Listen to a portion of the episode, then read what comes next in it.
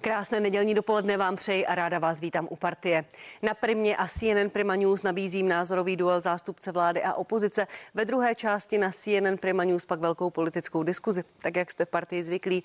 Co dnes proberu se svými hosty? Peníze. Vláda chce šetřit a zároveň od vás, daňových poplatníků, vybírat další. Jaký recept na uzdravení rozpočtu je lepší a podaří se zachovat klid v pěti koalici? Emisní norma Euro 7 pro nová auta možná nebude tak přísná. Co je přijatelné pro Česko a změny ve vládě? I na to se dnes budu ptát. Ve studiu vítám pana Martina Kupku, ministra dopravy a místo předsedu ODS. Dobrý den, vítám vás. Dobrý den, krásnou neděli. A je tady také pan Karel Havlíček, místo předseda sněmovny a první místo předseda hnutí. Ano, dobrý den, vítejte. Dobrý den a děkuji za pozvání. Já začnu u těch změn ve vládě, pane ministře, a začnu s dovolením u vás. Končí minister školství Vladimír Balaš ze zdravotních důvodů. Hnutí stan nominovalo Mikuláše Beka na jeho místo, uvolněné ministra pro evropské záležitosti, se má přesunout Martin Dvořák, dnes náměstek ministra zahraničí. Tolik ta změna.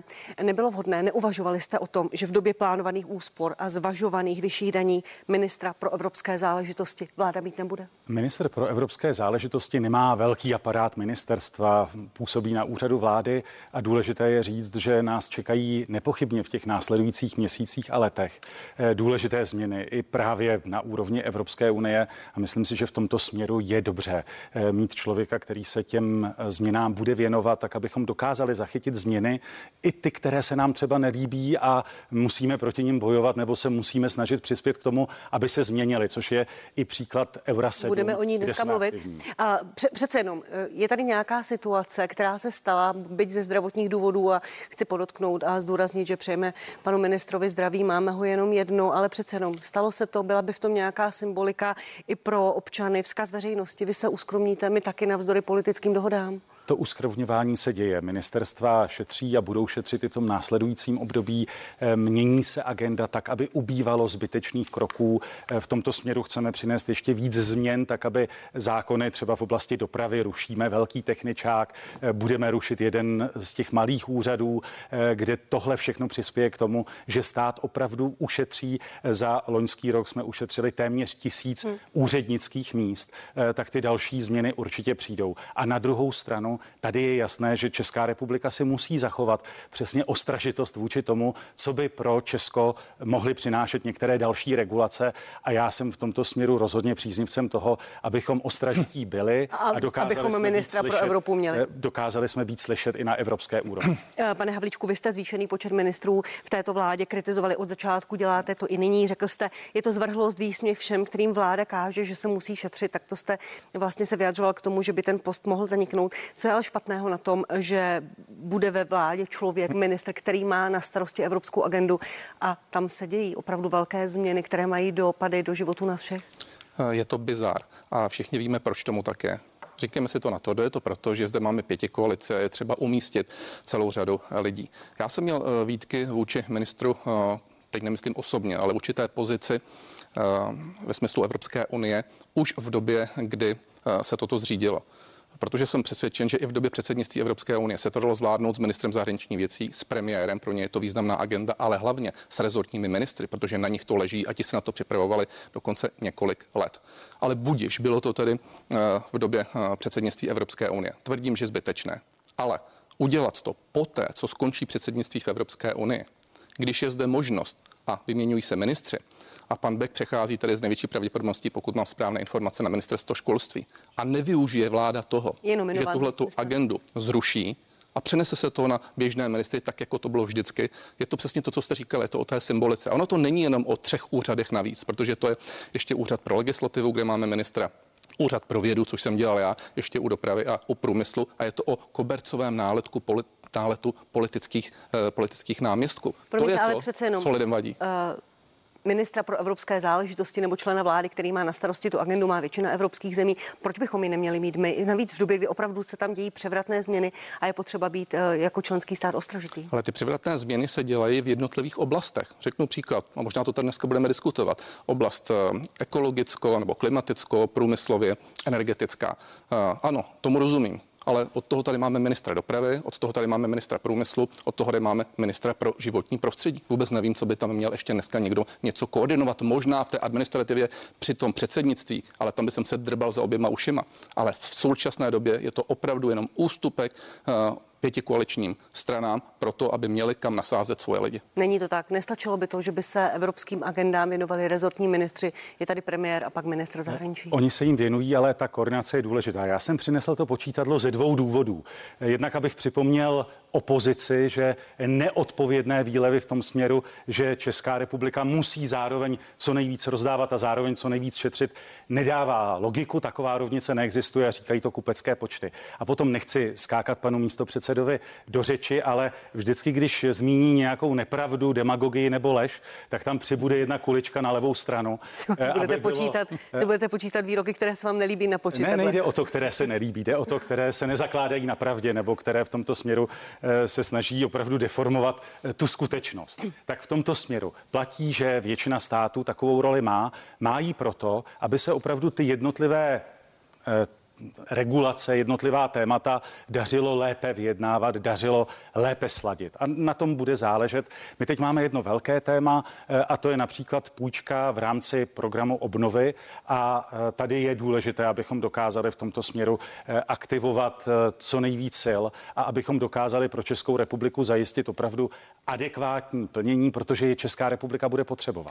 Pojďme se posunout, pane Kupko, podle CVVM, podle agentury CVVM je kabinet Petra Nečase nejhůře hodnoceným kabinetem od února 2013. Hůř na tom byla už vláda Petra Nečase. Eh, nejhůř dopadlo hodnocení personálního složení vlády, následuje činnost kabinetu. Komunikace. Co si z toho berete? Eh, já jsem člověk, který určitě vnímá eh, věcnou kritiku. Sledujeme samozřejmě vývoj nálady ve společnosti.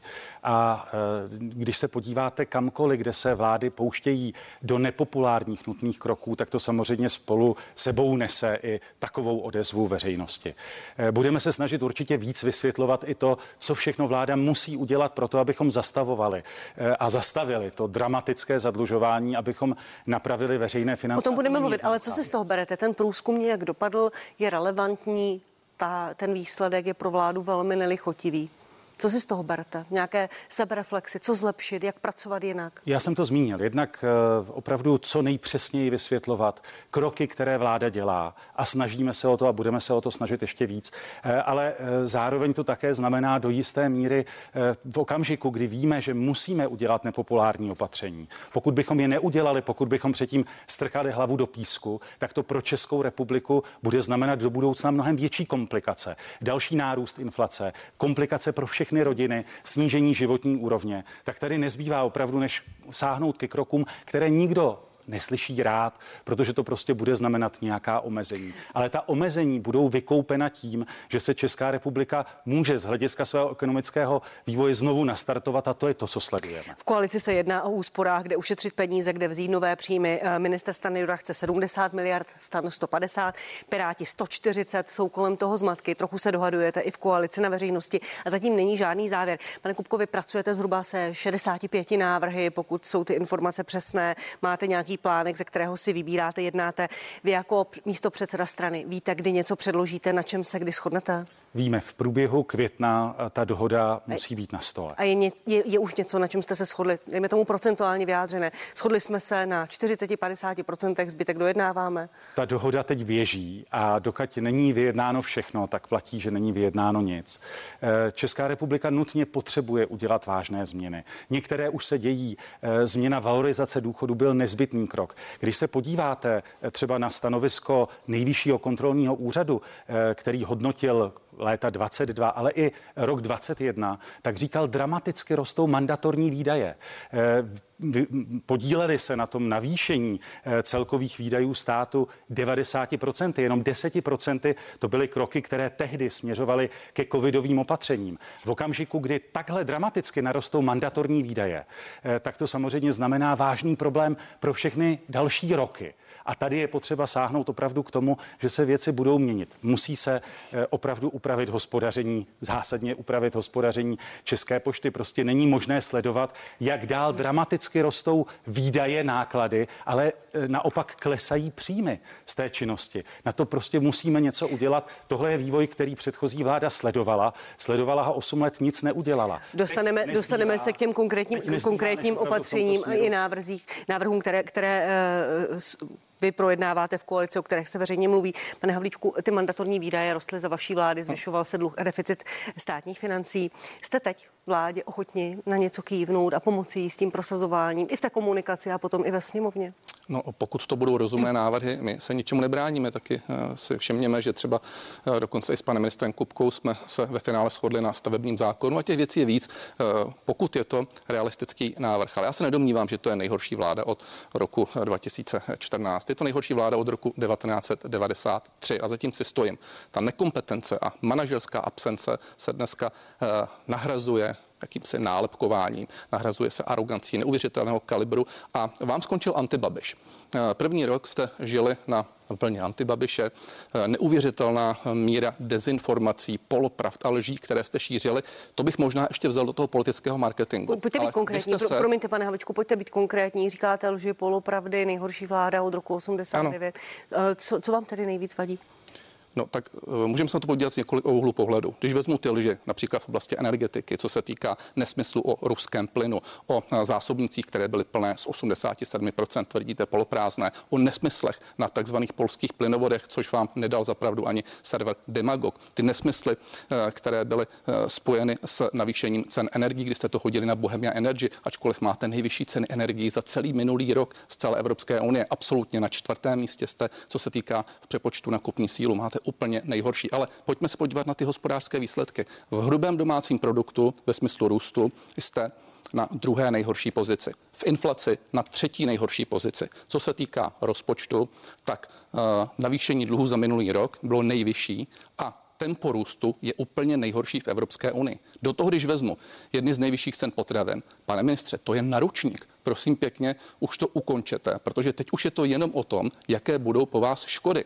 Ale to, co je na tom úplně to nejhorší, vy jste těm nesmyslům, které se začaly šířit, vy jste jim dokonce uvěřili. A to je na tom snad možná úplně to nejhorší. Kdybyste marketingově něco použili, budiš, já to beru. Ale vy jste se začali utápět v tom, že toto je pravda a ty výsledky, které tady máme, ty tady prostě vidíme. A množství těch dezinformací, které jsou, kdybyste měl použít to počítadlo, tak by vám nestačily ty kuličky, pane ministře. Tak, pojďte reagovat, pane ministře Kupko, posunuli jste se tři kuličky, pojďte prosím reagovat, ale prosím věcně. Velmi věcně. Vypadá to ale, že tady Karel Havlíček rozjíždí svoje mistrovství světa v pokrytectví. Ale konkrétně energie, jak je to s nimi v přepočtu na kupní sílu obyvatel? Ano, mě to nijak netěší, jsme bohužel čtvrtí od konce. I v případě ne, energie, i v případě, v případě plynu. energie. Ne, jsme v poměru vůči kupní síle, jsme čtvrtí První, první, pane ministře. Pane ministře, první. Tohle jsou data Eurostatu. Prosím, toto jsou data Eurostatu. Lépe se na to podívejte, to je v absolutním vyjádření. Ne, A co se týká je... elektřiny, jsme nejhorší přepočtu na kupní sílu. Ne, není Máte to čísla? pravda. Není to pravda. Tak, tak to, se, jsou, to jsou reálná data. Tak se pojďte, pane ministře, vsadit, pojďte se vsadit o láhev vína a rozčísleme si to někde tak Pojďme si to Dobře, jednoznačně. Počkejte, pane ministře. Jenom abychom si řekli, je vyšší část. Pane ministře, prosím, promiňte. Eurostat zveřejnil ta čísla, elektrická energie i plyn jsme čtvrtí od začátku. Přepočtu na kupní sílu. To je přepočet na kupní sílu. A musím říct jednoznačně. A takhle to se všem v tvou hospodářskou. Počkejte, tohle jsou data. Tady je možné se na to podívat. A co chci k tomu zároveň doplnit? Počkejte, a vám se ta data líbí? Nelíbí, jak z toho vycházíme? To, je, to, to mě vůbec netěší. A také děláme kroky k tomu, aby to vypadalo lépe. Ale pokud tohle kritizuje Karel Havlíček, tak ale zároveň musí říct, a mě mrzí, že v roce 2019, když jsem nastoupil do pozice ministra průmyslu a obchodu, tak ta situace byla úplně stejná. Tehdy Česká republika byla bohužel také čtvrtá nejhorší v Evropské unii z hlediska poměru nákladů na elektřinu vůči eh, kupní síle obyvatel. A to je bohužel zpráva, kterou Česká republika prostě musí řešit a tady si troufnu tvrdit nezávisle na tom, zda je to opozice nebo koalice. Koalice samozřejmě za to nese odpovědnost a potýkáme se s tím. Ale ty další věci, vy jste tady vyjádřil lži a, a e, polopravdy, to jste zmiňoval. Tak se podívejme na to, jak fungujete od okamžiku, kdy se Česká republika vypořádává s krizí v celé Evropské unii. E, dramatický nárůst cen energií. E, radili jste nám každou chvíli, ať jdeme cestou Maďarska. Tak tam je inflace 20 25%. Eh, kdybychom se vydali tím směrem, eh, tak lidé dneska stojí například na benzinových pumpách v zástupech. Nic dobrého by to nepřineslo. Vytrhnete si vždycky jenom jednu věc a dáte ji za příklad. No to ukazuje, že kupecké počty jsou vám vzdálené, ale zavedli byste Českou republiku do daleko větších problémů. Tak, eh, a no. zmíním poslední věc, která je důležitá. A jsou to data jak Eurostatu čerstvá, tak Českého statistického úřadu. Co sledujeme, je přirozeně to nejvýznamnější z hlediska trendu, z hlediska trajektorie inflace, eh, to, jak se ocitáme v České republice v tuto chvíli. Tak meziměsíční inflace mezi únorem a březnem podle Eurostatu 0,3%, podle Českého statistického úřadu jedno desetino. Jedna Promiňte, pane Kupko, inflaci má Česká republika skoro dvojnásobnou, skoro přesně dvojnásobnou, než je průměr v Evropské unii. Ta inflace v Česku je stále velmi vysoká. Je. Ať nemateme diváky tím tak, meziměsíčním uh, víte, kdy se odehrál, nebo víte, kdy se odehrál nejvyšší skok v té inflaci uh, prokazatelně mezi prosincem 2021 a lednem 2022, tedy v okamžiku, kdy vláda Andreje Babiše předávala eh, žezlo vládě Petra Fialy. A neseme si sebou to, co jsem zmínil předtím, neseme si zátěž veřejných rozpočtů, eh, které v tuto chvíli zatěžuje bohužel ten dramatický nárůst mandatorních eh, výdajů a to je bohužel práce předchozí vlády, ale dívejme se na to, co dál. A já říkám, že důležitá pozitivní zpráva pro českou veřejnost je, že v tuto chvíli inflace prokazatelně zpomaluje a že eh, ten meziměsíční údaj mezi únorem a březnem podle Českého statistického úřadu jedna desetina procenta. A pevně doufám, že se bude ta inflace dál zpomalovat, tak aby se česká ekonomika mohla nastartovat. Tak než přejdeme ke konkrétním návrhům, pojďte, pojďte pane Havlíčku reagovat, ať si vypořádáme. Tady pane ministře, stačí se na to jenom podívat a dostudovat si to. Uh, ano, největší skok byl mezi prosincem 2021 až lednem 2022. A víte proč? Protože my jsme v době, kdy začala ta inflace růst, zatáhli za ruční brzdu a okamžitě jsme srazili DPH na nulu z energií samozřejmě, z elektřiny a z plynu. Výsledkem čehož bylo to, že jsme končili rok 2021 a inflace byla na průměru Evropské unie. Podle Eurostatu nosím to v hlavě ty čísla. 5,3% Evropská unie průměr, 5,4% Česká republika. Dnes jsme na dvojnásobné inflaci, pokud se nepletu, ta Evropská unie je někde na 8,8 a my jsme někde okolo 16%. A tady vidíte nádherně ten graf. Ta červená čára, která tam je, je naše inflace a ta je v důsledku toho, že jsme neudělali žádná energetická opatření. Když se podíváte na ty ostatní země, dal jsem tady Španělsko, Francii, Německo, žádné Maďarsko, my jsme ukazovali tyhle ty země.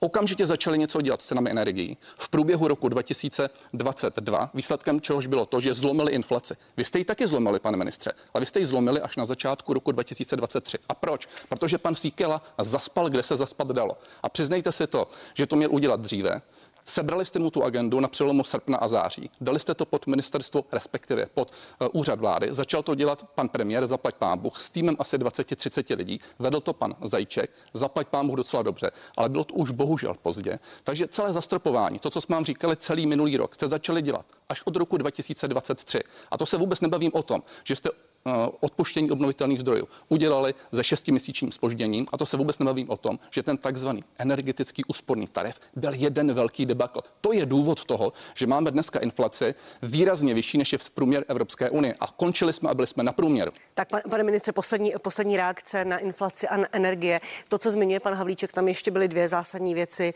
Začaly velké demonstrace na Václavském náměstí a velmi silně se ozvali hejtmani v čele s vaším Martinem Kubou. Nebylo to příliš pozdě, než to vidíte zpět? Zpětně i v porovnání s dalšími evropskými zeměmi? Postupovali jsme ruku v ruce s evropskými státy, protože například i to zastropování, které se muselo dotknout i velkých firm, bylo nezbytně nutné udělat v souladu s ostatními státy. Kdybychom to neudělali v souladu s ostatními státy, znamenalo by to dramatické komplikace právě pro ty velké firmy, protože by nepochybně ostatní státy do toho vstoupily tím, že například zakážou do uh, zemí Evropské unie vývoz našich výrobků. No to jsme v žádném případě nechtěli dopustit, protože jsme jsme samozřejmě silně pro exportní politiku. A uh, Počkejte, uh, ukazujete konkrétní čísla. Já jsem je dal na stůl a ukázal jsem na to, kde nás opravdu nejvíc tlačí bota. To, s čím se musíme vyrovnat, je opravdu uh, vysoká míra inflace. O tom není spor. Pozitivní zpráva pro všechny lidi v České republice, že inflace zpomaluje. Ten údaj meziměsíční inflace je klíčový z hlediska trajektorie. A když jsem předtím zmiňoval, že nejdramatičtější nárůst v té inflaci nastal, tak jak jste to potvrdil, mezi prosincem a lednem, mezi lety 21 a 22, ten skok znamenal vážný problém pro další vývoj české ekonomiky. A navíc eh, tehdy také ministerstvo financí potvrdilo, že ten krok snížení eh, daně na nulu byl protizákonný, že to v žádném případě Česká republika neměla a nesměla udělat. Proč, proč si to neděláte, když byl protizákonný? A Proto jsme také okamžitě se vrátili zpátky k těm původním hodnotám, protože to bylo nutné. Proč, takže proč s jsme tím něco museli neděláte? na to Když okamžitě byl reagovat. protizákonný, tak se braňte. Vy jste jenom skonstatovali, že podle vás je protizákonný, neudělali jste vůbec nic. Jinými slovy, nic není protizákonné. Ale vy máte spousty výmluv toho, proč něco Počkejte. nejde. Tak Jsme Skáčete- třetí nejhorší. Pánové, pánové, počkejte, počkejte. A přestává ta debata Pane- být z pane hlediska Kupko. vaší strany férová. Pane Kupko, pane další- Havlíčku. Máte další dva body. Tak, pane, pane Kupko, pane Havlíčku, pojďme ještě ke dvěma zásadním zprávám z tohoto týdne. Státní dluh eh, je 3 biliony korun. Každý občan České republiky dluží 286 tisíc v době, když Miroslav Kalousek v roce 2010 rozesílal složenky voličů. Možná si na to vzpomenete, bylo to 121 tisíc. A podle Eurostatu, který tady často zmiňujeme, se Česká republika zadlužuje nejrychleji v Unii respektive je jedním ze čtyř zadlužujících se zemí. Pane Kupko, eh, Miroslav Kalousek to nazval rozhazovačným mejda- mejdanem s tím, že hrozba bankrotu je zcela reálná a problémem jsou vysoké výdaje, to říkáte i vy. Na druhou stranu, vy jste slibovali drastické škrty, ale místo toho dál rozdáváte. V pátek sněmovna eh, schválila zákony, které zvyšují eh, mandatorní výdaje. Platy učitelů mají být 130% průměrné mzdy, 2% HDP na obranu. Proč to děláte? Vy jste slibovali něco jiného a teď děláte něco jiného. My jsme tohle slíbili. Tohle jsou klíčové body, na kterých mimochodem je schoda víc než jenom v rámci koalice.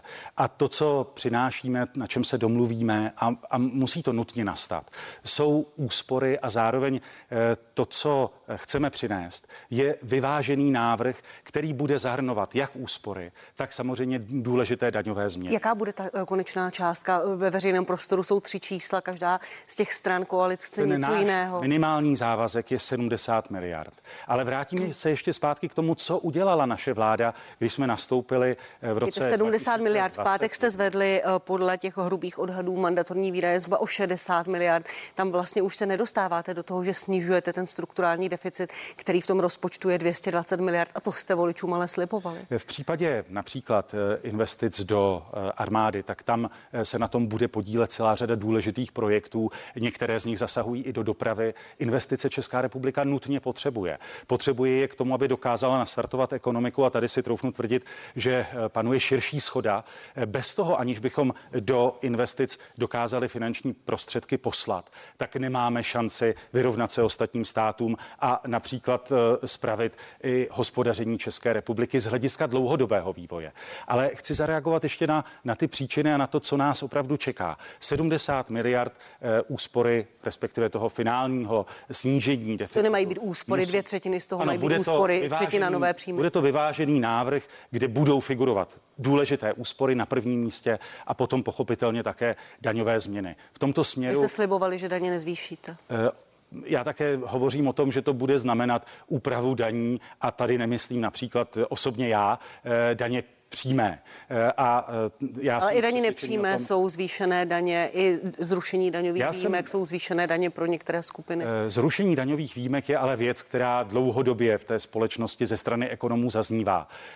Málo který stát má tolik různých daňových výjimek jako Česká republika a platí, že čím jednodušší jsou daně, čím méně těch daňových výjimek, tak tím je také výběr daní vyšší. A to je samozřejmě cíl, který sledujeme. Já to, já to nerozporuji a ne, nejsem v rozporu ani s ekonomií. Já jenom říkám, že vy jste slibovali, že nezvýšíte daně. Teď to Já ale uděláte. také zároveň musím odpovědět, že eh, kromě eh, toho eh, ten příslip a náš vládní program eh, znamená další důležité kroky k tomu, aby společnost mohla fungovat, aby se rozvíjela. Eh, Podpora učitelů k té oblasti patří, stejně jako to, co ve světle událostí na Ukrajině Česká republika musí dohnat. To, že jsme léta a léta neplnili náš závazek vůči NATO, je prostě vážný problém pro Českou republiku a s tím se musíme vypořádat. A ano, je ta situace mnohem složitější, protože máme dramatickou zátěž mandatorními výdaji, ale ta odpověď, to řešení přichází. A ty kroky, které jsme také zároveň už v letošním roce udělali, znamenají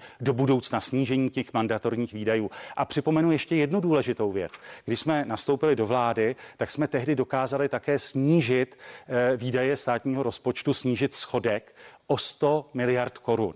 Eh, kdyby se to tehdy nestalo, eh, tak bychom pravděpodobně do letošního roku eh, vstupovali s mnohem horším výsledkem. Ten výsledek, byl, ten výsledek v prvním kvartálu byl dost hrozný, byl tam schodek 166 miliard, bylo to nejhorší hospodaření státu za poslední dobu a podle chyběly v tom rozpočtu některé tom, zásadní věci, které byly i významně se ale na tom mandatorní v rozpočtu. například také bohužel významné zvýšení nákladů na dluhovou službu, kde zatím jsou dluhopisy vydané ještě Alenou Šilerovou. Ale nevracejme se do historie. Podívejme se na to, co Česká republika musí udělat. První kroky jsme podnikli, nezbytně nutné eh, z hlediska valorizace důchodů. Eh, přineseme podobu důchodové reformy. Eh, o ní se bavíme s opozicí, protože všechny tyhle změny jsou tak významné, že je žádoucí, aby se na tom podílela opozice a nedošlo k tomu, že v okamžiku, kdy po dalších volbách se bude politika měnit, tak aby tady nenastalo znovu to, že se spochybní každý krok, který v té klíčové oblasti nastal. Děkuji, pane Kopko. Pane Havlíčku, to vysoké zadlužování, znovu se budu opakovat, začalo za vaší vlády zvyšování mandatorních výdajů,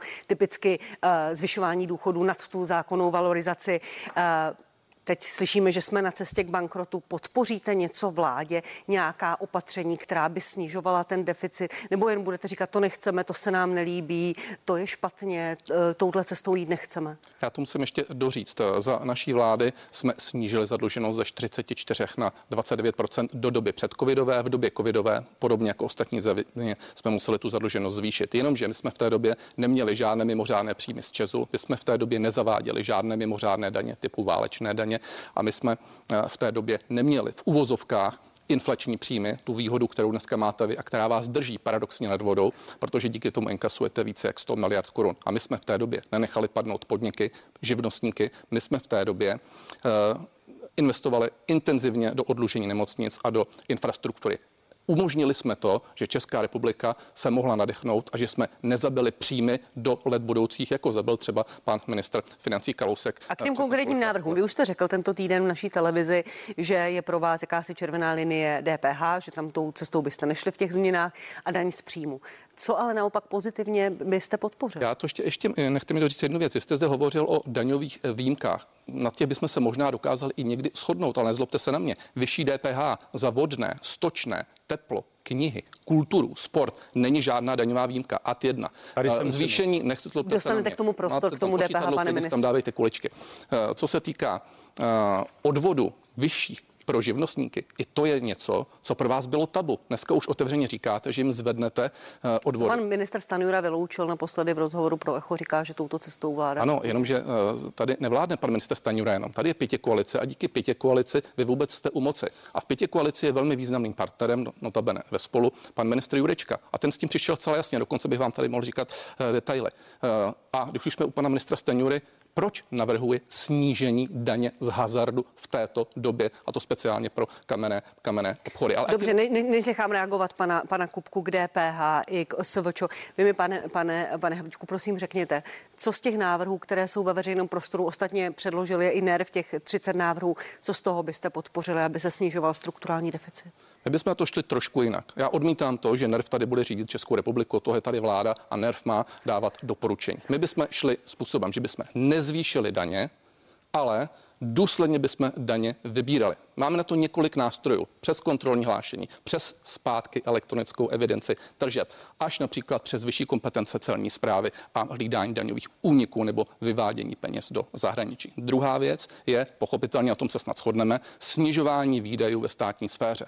Ale první musí být to, že jdete příkladem. A ne to, že si přidáváte ministerstva, ne to, že si přidáváte politické náměstky. Dobře, ne to... a, dobře, a říkáte snižování výdajů ve státní sféře. Co byste zrušili, co byste škrtli, aby to byla položka, která, se, která bude významná v tom, v tom rozpočtu? No, my nemáme tak silný aparát, samozřejmě bychom tady dneska vytahovali detaily, ale principiálně bych na to šel tak, že bych co minister, nebo říkejme co kapitola, eh, dal zadání úspory mezi 5 až 10 procenty. Garantuji vám, že každý rezortní minister má pod kontrolou určité aktivity, kde se to dá stáhnout. Například tím, že se budou slučovat některé organizace, ne, že se budou zavádět nové jako digitální úřad, kde bude 300 zaměstnanců. Když to řeknu třeba z mého ranku, což je průmysl, proč se nedotáhlo sloučení Czech Tradu, Czech Investu a Czech Turismu? My jsme už dali do jedné budovy. Stačilo jediná věc, právně to propojit. Proč se nepropojí eh, pod ministerstvem financí Česká exportní banka, EGAP a, současně Národní rozvojová banka. Proč se zavádí nový digitální úřad? Proč se nepropojují některé podniky, které jsou,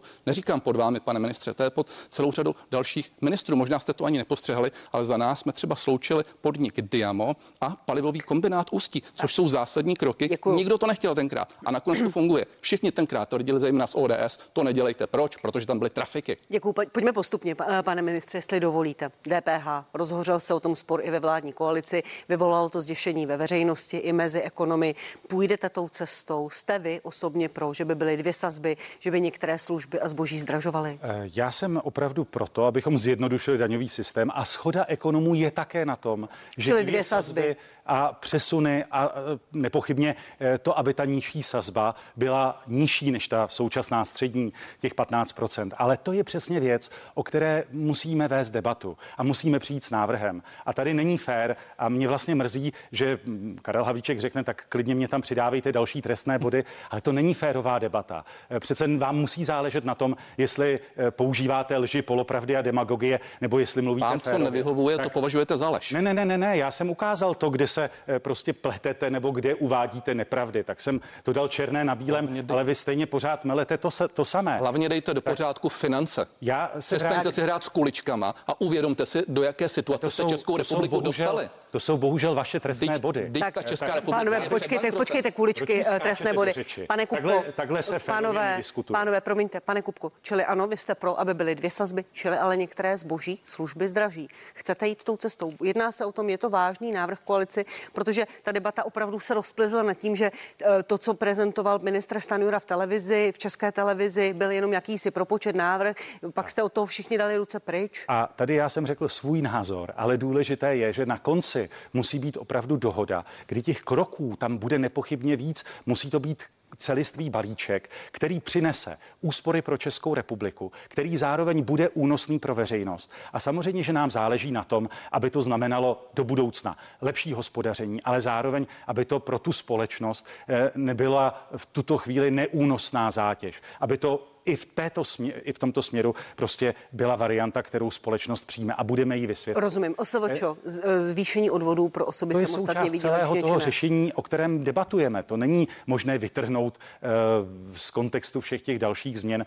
a úprav. Eh, Tady zaznělo několik věcí. Já na to reaguju, protože samozřejmě, že eh, přicházíme i s úsporami v podobě sloučení některých institucí a samozřejmě nám záleží na tom, aby na jednotlivých ministerstvech eh, nastaly úspory a třeba i v tom, že rušíme zbytečnou agendu. To je nejlepší cesta, protože ta zbytečná agenda nezatěžuje jenom státní aparát, ale ve skutečnosti zatěžuje i občany. A ty konkrétní případy jsem zmínil, ať už je to zrušení velkého techničáku, celá řada dalších změn, které jenom v té eh, oblasti dopravy jsme nachystali. A bude to znamenat jak úsporu pro stát, tak úsporu pro občany. A další eh, důležitá věc. No, eh, co se týče eh, zvýšení cen hazardu, no o tom opravdu není řeč. Vy jste zvýšili eh, zdanění loterií, toho nejméně nebezpečného z hlediska dopadů na společnost.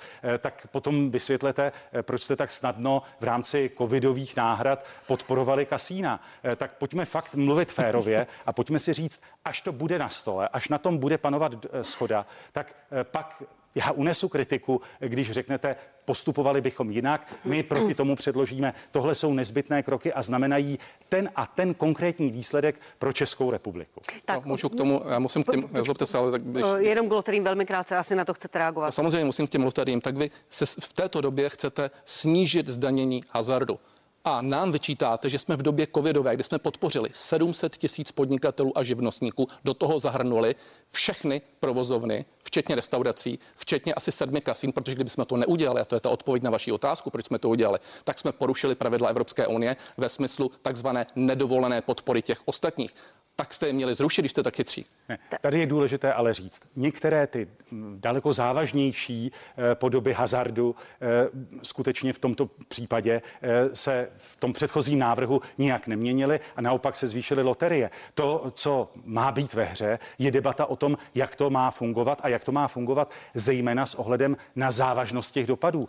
Další věc je... Ale zcela na rovinu, vám se daně- zdá normální, vám se to zdá normální lidsky, že se v době, kdy se má zvyšovat Ale- vodné stočné teplo, budou snižovat daně na hazard. Počkejte, ale já tohle právě vůbec neříkám. No ale říká to pan ministr Staňura. Ne, neříká to pan ministr Staňura. A to, co bude na konci, je opravdu dobře vyvážený balíček toho, jak eh, ve výsledku, pokud se rozhodneme, eh, upravit ty daňové sazby pro jednotlivé To se hry. nedá Tak zamluvit. Jak ten výsledek, jak ten výsledek Tak, ve výsledku ať- dopadne. ať to- ať to téma tom, uzavřeme. Ve výsledku to bude vyšší výběr pro stát. Tak, No ať to to téma, pravdu. pane, No to pane, pravdu. ministr, pane Havličku, Jedním počkejte. zvednete, druhým snížíte. Pa- Pane ministře, to, jak se to komunikovalo, že v jeden týden vyšel propočet, říkejte, mu, říkejte tomu klidně tak, plus zpráva o tom, že znovu chce minister Stanjura předložit po druhé po Marku Bendovi snížení daně z číselných loterií. Bylo to šťastné? Vám se to zdá Ne, pořádku? Za mě, já pokládám za důležité, abychom dokázali opravdu veřejnosti představit ten hotový návrh, kde budou jednotlivé body, eh, tak aby to pro společnost bylo srozumitelné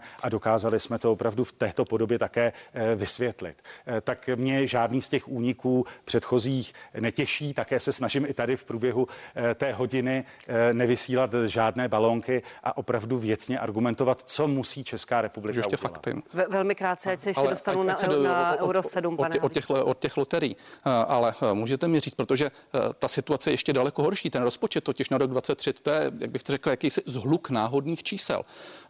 Proč se nevyčerpaly například evropské fondy o 54 miliard na konci minulého roku? A proč jste udělali tu šílenost, že jste sedli do rozpočtu 50 miliard příjmu z modernizačního fondu přes Ministerstvo životního prostředí? Paní ministrině Hubáčková tehdy to odkývala ve své nevědomosti panu ministru Staňurovi. Dneska tam přišel nový ministr, který si to okamžitě jaksi e, pročetl a zjistil, že to není možné. Teď vy tam děláte jednu minelu za druhou. Jenom na těchto těch dvou věcech vám tam bude chybět, nebo už vám chybělo na konci minulého roku 54 miliard, teď 50 miliard. Odpověď přímá. Eh, A jsem mi vysvětloval i ve sněmovně. Ano, i v oblasti dopravních investic a investujeme nejvíc Ne, to za životko, celou historii. to životko. A chci zdůraznit, ano, i v oblasti dopravních investic se ocitáme tentokrát v sedle čerpání evropských prostředků. Ale já tady chci říct, to není dokonce ani vina vaše, ani vina moje eh, jako ministra dopravy. Bohužel prostě eh, spektrum těch projektů, které se teď realizují, má menší míru podílu Evropské unie. Ne, v dalším roce se to už nerozumíte. Pánové, ne, ne, ne, pánové, ne, ne, ne, prosím, ne, ne, ne. Dě, děkuji vám, pánové. Eh, Norma 7 pro nová auta. Ten stávající návrh je podle Česka, ale i podle Německa a dalších zemí nepřijatelný. Vy o tom jednáte v Unii, pane ministře.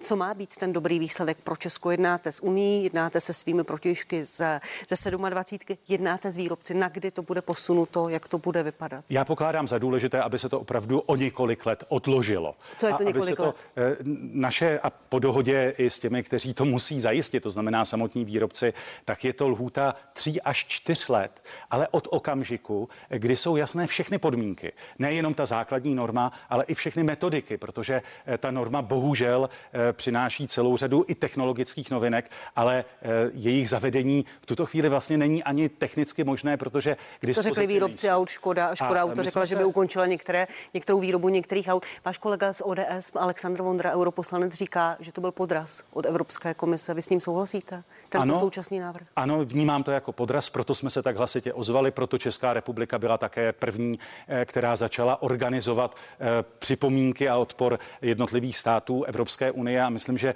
eh, už v tuto chvíli je možné říct, že s největší pravděpodobností na celou řadu těch našich požadavků ve výsledku ta komise uslyší a změní se podoba toho návrhu. Právě díky tomu našemu aktivnímu postoji.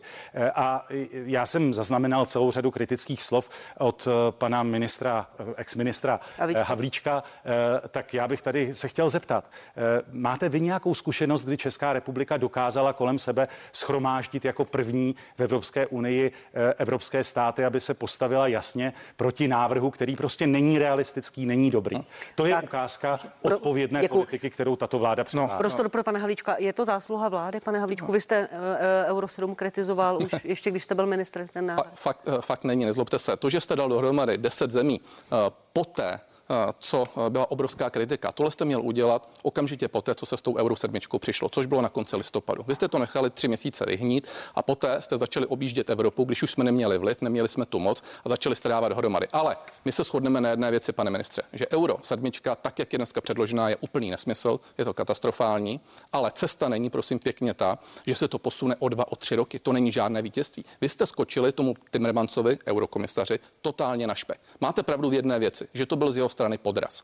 Podraz v tom, že řekl, když se odsouhlasí konec aut na spalovací motory, Poté bude Euro 7 mírnější. Víte, že se připravovala několik let. Vy jste servilně odkývali konec aut na spalovací motory v roce 2035 a ten Timmermans vám samozřejmě udělal to, co dělá vždycky, a to je to, že zavedl nekompromisní tvrdou euro sedmičku. A poté jste začali řešit konec aut na spalovací motory a skočili jste mu na špek po druhý, kdy jste přistoupili na tu další šílenost, že se to nahradí takzvanými syntetickými palivy. To je úplný nesmysl. Kdybychom měli používat syntetická paliva, tak jenom v České republice potřebujeme 15 temelínů. Úplná blbost. Děkuji vám za vaše názory. Budeme v té debatě pokračovat příště, pane ministře Já na to dopravy. musím reagovat. 10 Jednak, vteřin. eh, Podívejte, kolik trestných bodů nazbíral Karel Havlíček. Mat- a tohle promiňte, musíme opravdu končit. Zátěž. Musíme a končit. Není to pravda. Nikdo na špek Timmermansovi neskočil. Právě Totálně proto jsme, jste mu skočili na právě špek. proto Tak. jsme tam domluvili důležité, Pánové, důležité výjimky. pane ministře. Pánové, děkuji vám mnohokrát. Martin Kupka, Karel Havlíček. koncem roku v prosinci Pane Kupko, nashledanou, moc krát děkuju, pane Havlíčku, to bohužel ze strany Karla Havlíčka další a další lži a demagogie. Děkuji. Za chvíli se těším na CNN Prima News velké politické diskuze. Milí diváci, nashledanou.